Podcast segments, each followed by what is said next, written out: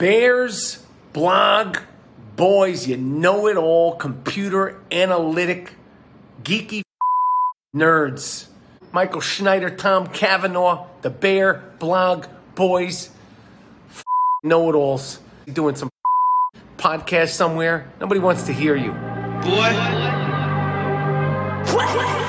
We off the grid, Coming kid. to you live from my mom's basement. This is the Bears Blog Boys podcast. I'm your co-host Tom Cavanaugh, here with my good buddy and other co-host Michael Snyder. Snyder, man, uh, I hope you had a wonderful Christmas. But um, man, what a weekend we had! Go to the Bears game, then we got to rush to our families to celebrate the holidays. Obviously, how has the last 48 hours been for you? Good. It aligned perfectly. I think I hit you up kind of last minute. Hey, Bears tickets are like 35 bucks each. You said run it. Linked up, dude. I uh, you know before the game, I got some gear at the Carhartt store by me. Um, I felt like I was fully prepared, but it was fun, man. It was not it, weather-wise wasn't as bad as I thought it was. Um, there's some good moments in the game. Um, I think as soon as we walked in, we go to that, that Dr Pepper lounge, and this worker who clearly you just like didn't care about anything. You could tell you just too cold. I think pour this the two heaviest drinks I've ever gotten at a stadium. Like usually those dudes will pour it in the shot glass, give you one pour, then fill it up with you know whatever mixer. This dude filled this thing up about you know three fourths full, and man, did that help? Um, that probably helped uh, early on in the game. That's why I didn't feel too much of the cold. Yeah. But later on, maybe when that started to wear off, uh, my feet definitely couldn't feel them uh, early in the fourth quarter. Yeah, dude, those drinks, man, were straight alcohol. Like there's no mixer in it whatsoever. But yeah, Yeah. it definitely kept us warm, kept us buzzing, and yeah, I honestly did not think it was that bad. Snyder came a little more prepared than I did. Uh, I had to buy like a face covering when I got there, um, and I had to like makeshift cover my face with it. So uh, it would no, it was a fun time though. That was the first time I've been to a Bears game in a long time, and I definitely would do it again uh, if the circumstances presented themselves. Yeah. But um, again, I hope everyone listening had a Merry Christmas and got a bunch of gifts, whatever they wanted. But we're going to be here to talk about the game that we just went to and recap the the Bears Bills. Um, obviously, the game long term doesn't really mean much, but uh, an exciting game. I feel like at, at parts um, throughout, but it really kind of got away from the Bears at the at the very end. Um, I guess my biggest takeaway is that they just could not get anything going on the ground. I mean, this was like probably their worst day from a rushing perspective all year. I would like I think the only other time you could argue was maybe like the Giants game, but quarterback run game, the just traditional run game, none of it was working. The Bills had everything bottled up from that standpoint and I thought they passed the ball okay. Um, their numbers are pretty poor, their efficiency numbers, um, but it really didn't seem like Getsy was interested in in passing a whole bunch. But what were your takeaways, Snyder? Yeah, right there with you, man. It, it's funny because it's supposed to be, uh, you know, Soldier Field, Chicago Bear weather, running 40 times a game all over them. And nothing about this weather played to the Bears' advantage. You know, it seems like the Bills uh, were a little bit more accustomed to it. So I, it's just like an old narrative that Bears fans love. But this is why I think this team needs to definitely um, move to Arlington and get that dome. I think it, it, it shows there. But as far as the game time, I think like offensively, there's really not much to talk about other than how much the run was was shot down. Um, I know you've seen a couple flashes from Fields, which you know we get every single week, but yeah, it was a really boring offensive show out other than that first drive. No, uh, totally agree. I thought Fields played pretty well, like pretty efficient across the board. I think he was let down just by bad bounces of the ball. Like there were some batted passes where I really liked the read, I really liked the timing of the throw, and they just got batted down. Or there was a couple times where I know on like a fourth down conversion, Dante Pettis right in his hands just drops the ball, like stuff like that. Um, I thought like the the average depth of his passes was pretty short.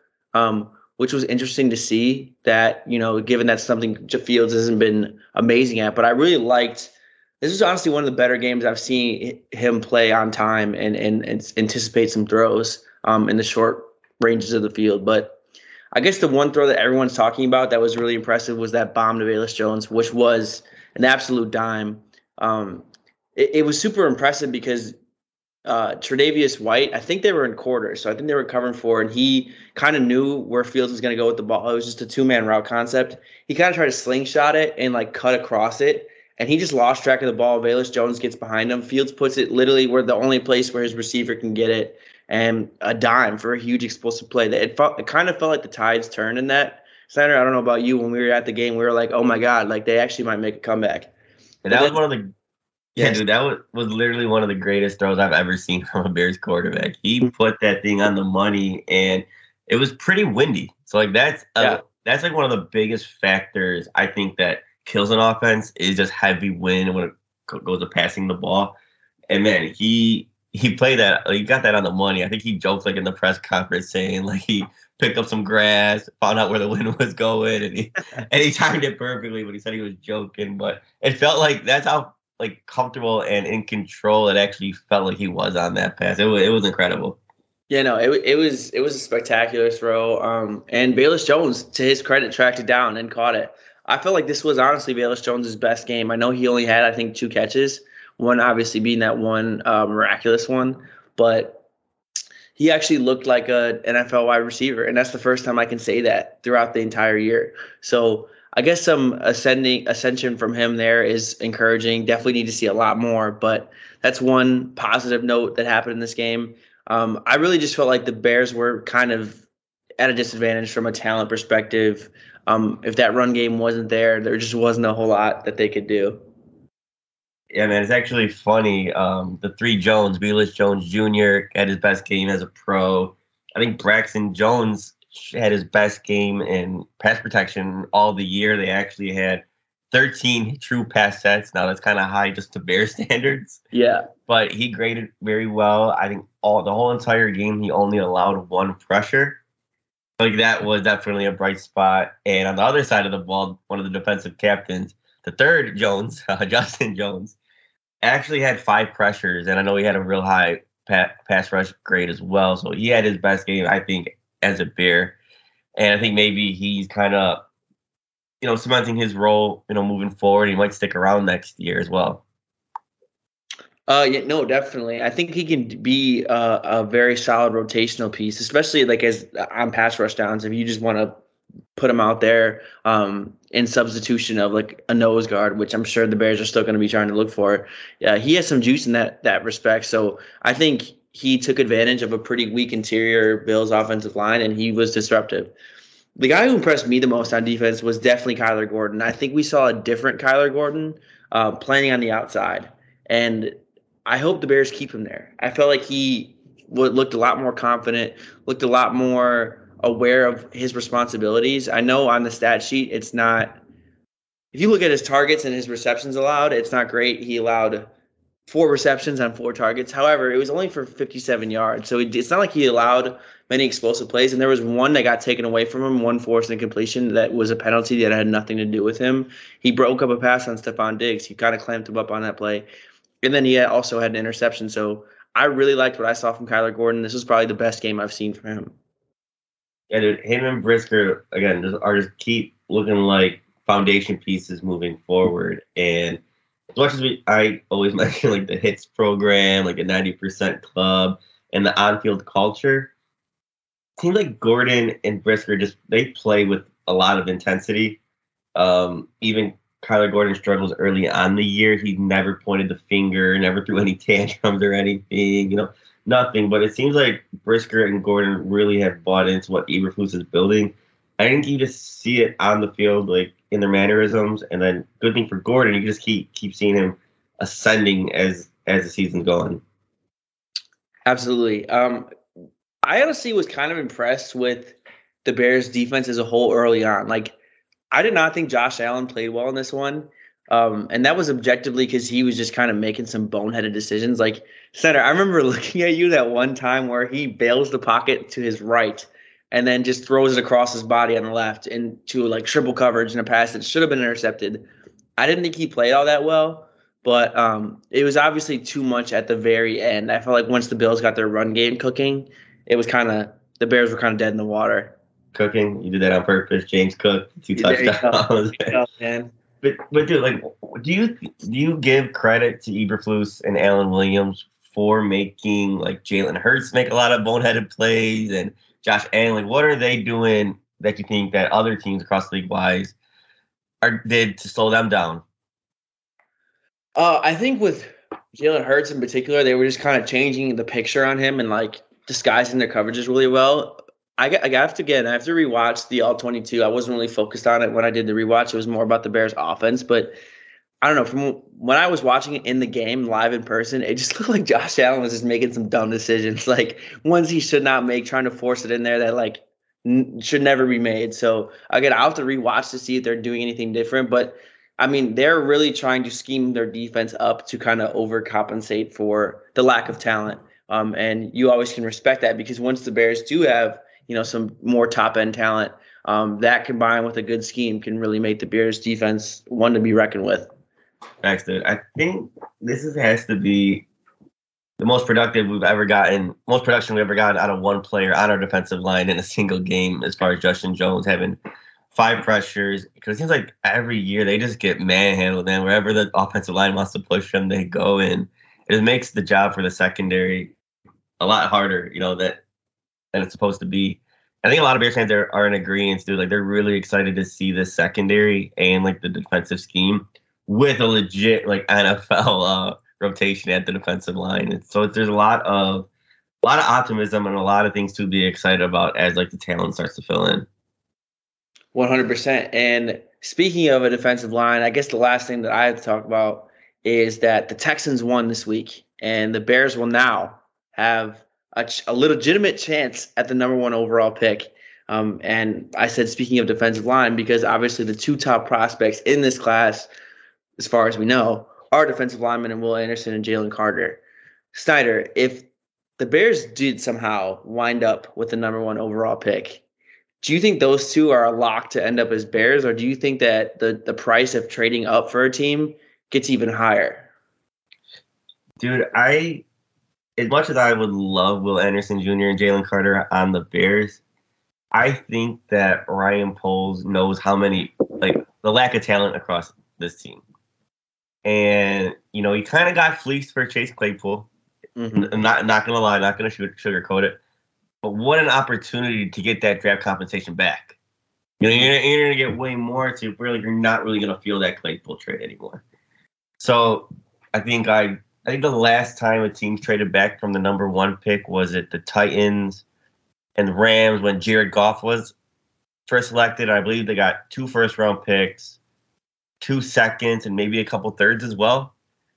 I would I would run that to the bank, dude. Like I, I just think that'd be a no brainer.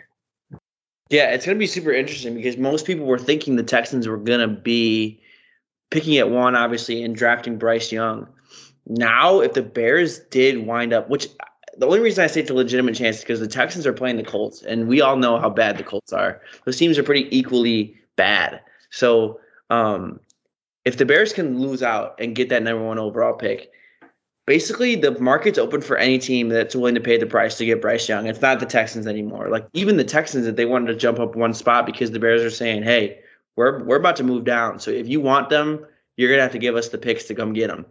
Um, it really opens the doors to a lot of different scenarios in which the Bears could really maximize um, the number one overall pick and trade down, and maybe even still wind up with one of these top defensive line prospects. Right, Tom. So I think the sweet spot in this draft for defensive linemen is in the top ten. Um, definitely guys that have flashes and show something, you know, later in the draft. But I just think there's what maybe five guys, Tom, that could all warrant a top a top ten pick, and you got Will Anderson Jr., Jalen Carter, Bryan Bresee, Myles Murphy. Um, am I missing one time? Tyree Anderson, or yeah, Tyree, oh, Ty- Tyree Wilson. Tyree Wilson. I think all five of those could fit in perfectly with with the Bears, and I think you know if we stay within you know the top 10 10ish, but again we could trade back and still end up with you know five, six, seven. You know it, there's there's plenty of possibilities. So I think Bears can stay in that sweet spot. I think it, yeah, I think it'd just be a, a great scenario, man. I, I really want the extra first round draft pick so we can look to draft a guy like Marvin Harrison Jr. or Brock Bowers. I just think those two dudes are insanely special talents, and I just want to be in a situation where we have the opportunity to get one of those guys with someone else's pick. Uh, I'm right there with you, Snyder. I mean, it makes just too much sense for the Bears to trade down, especially, which I guess we could talk a little bit about this too before we get out of here. When we're seeing the offensive line and I think the market of free agency, top end free agents, kind of dry up in these last two days. We just saw Jack Conklin and Elgton, Elgton Jenkins um, receive some pretty large extensions from their team, their respective teams, the Browns and the Packers. So um, people are predicting the free agency class to get maybe worsened by the cap expanding and teams being able to afford some of these top end free agents. Um, so we shall see. But if the Bears can, you know, really maximize their ability to gain assets in the draft and not have to rely on free agency, I, I think that's that should be the goal, right? Like that should be what the Bears try to do. Absolutely, Tom. And we, we could dive into that, man. The free, I'm really concerned about this offensive free agency class, and particularly to the offensive line, because like all the targets that I you know are dreaming about, I dove deep into the team's cap situation. Patriots have like 50 million in cap available. And we're talking about Isaiah Wynn. The 49ers, I know they have 15 million in cap available, but they can still get creative. They could sign McGlinchey to an extension, and his cap hit for next year could be like five million dollars. And again, you know, they still have a rookie quarterback there, so they're gonna have flexibility moving forward. Um, and I am definitely concerned about um, move. Even I know some people talk about Orlando Brown. and I don't know how great he is of, of a fit with the Bears, but you know when the Chiefs moved on from like Tyreek Hill and how Mahomes' deal is team friendly, you can even do restructure. Like they're to have enough money to, to sign him if they want him. So again, you know a lot of these teams also have the uh, option to tag and trade as well, and it just seems like offensive line is just kind of hard to come by. So there, there's definitely value, and it seems like the offensive line room in free agency is kind of turning similar to the wide receiver room, It's where there's not a lot, not going to be a lot of good guys moving forward. So you might have, as much as I don't like taking tackles in round one because they tend to struggle early on. I mean, if you want the most upside, you might have to take that swing. So it is getting, uh, it's kind of changing up. Yeah, it's it's it's thinning out for sure, and that's unfortunate. I think it's going to be similar to kind of like I feel like in order to steal some starters, you're gonna take a similar approach to that you did last year um, with the wide receivers, maybe, and kind of like take some reclamation projects and hope they kind of work out in some regards. I mean, there will be upgrades for sure, but not the proven starters we thought, not the high end starters, like the ones that you give, you know, max contracts to. Um, so I don't know. It's unfortunate that Elgton Jenkins, who was our number one free agency target, in that in that episode we did, got extended, man, because the the fit just made way too much sense. That that's the one that really hurts me, Snyder. Yeah, I, I hopefully that Yash Yosh or whatever it is, Nijman becomes available because I kind of dove deeper into his stats and he's you know very good actually in pass protection, a little bit lower in the run run the run blocking, but that's not what the Bears need. You know, we kind of have that. So I think he would be a good Bears fit, not too splashy, but I think he would be solid. But yeah, it is getting a little concerning. I think there's going to be definitely star power for the Bears to acquire, but I think that might be actually in the defensive line or the line or the linebacker room. You know, mm-hmm. I agree. It would, again, it will be valuable to the Bears as you know. I I mean, I think the Bears next year can actually make a playoff run as they acquire talent and field continue to ascend. But again, I, I do think the Bears are gonna get are gonna get some guys that they really want. One hundred percent. And you know what the sleep what's a sneaky need that we we also talked about on that free agency episode, which if you guys haven't listened to it, would definitely check it out. We do it with uh, Chicago Football Connections, Stephen Letiza. Um, the cornerback's a sneaky need for the Bears, and there's actually this is actually a pretty good free agent class in terms of cornerbacks. And hey, if they're not in love with a lot of these offensive linemen or wide receivers in free agency, dude, knock out that third corner where you don't have to really prioritize it in the draft. You could, you know, pay a James Bradberry, a Jamel Dean. Like you could, you could really add to that position. And um, I feel like that would be a hit for the Bears if they could do that. Yeah, it is definitely a sneaky need. It is an important position, and I'd be all for it, dude. My thing is with this free agent class in particular, I'm cool with throwing the bag. I'm cool with overpaying because Fields is not going to get expensive for the Bears until about believe three more seasons. Mhm. And when you sign a guy and he plays three years through that contract, I think the way 90% of NFL contracts are, unless you just have an MVP uh, sports agent, that mostly all the guaranteed money goes away. So you could easily cut them and you're, you're not going to feel it, especially with the cap rises around 10 million every year. So this is the year to you can actually spend and it's not going to hurt the long-term effects of the team. That's why like or you'll debate with me like I'm okay with, you know, spending money on a running back. I I don't know if Saquon will be available or or Tony Pollard, but you know, I would sign sign a guy like that for the for the three years. And then when Field starts getting expensive, I, I would move on. But again, I think this is the year that I want to see that. Not saying I miss Ryan Pace, but I want to see that Bears 2018 type off season. Yeah, I mean, it really looks like it's in the in the making for that to happen. Um, Snyder, is there anything you you want to add before we get out of here? No, I'm good, bro. Again, game was pretty much forgettable. Move on. Um, helped our draft position. We'll be having our Texans uh, fans hat on. Like we are all in on the Texans, bro. And you know, there's some optimism there, dude. They were hanging with the Cowboys till late. They were hanging with the Chiefs till late. They just beat the Titans, and yeah, I know the Jags are hot, but there's no guarantee the Jaguars are gonna are gonna beat the Texans. And then that Lost to them.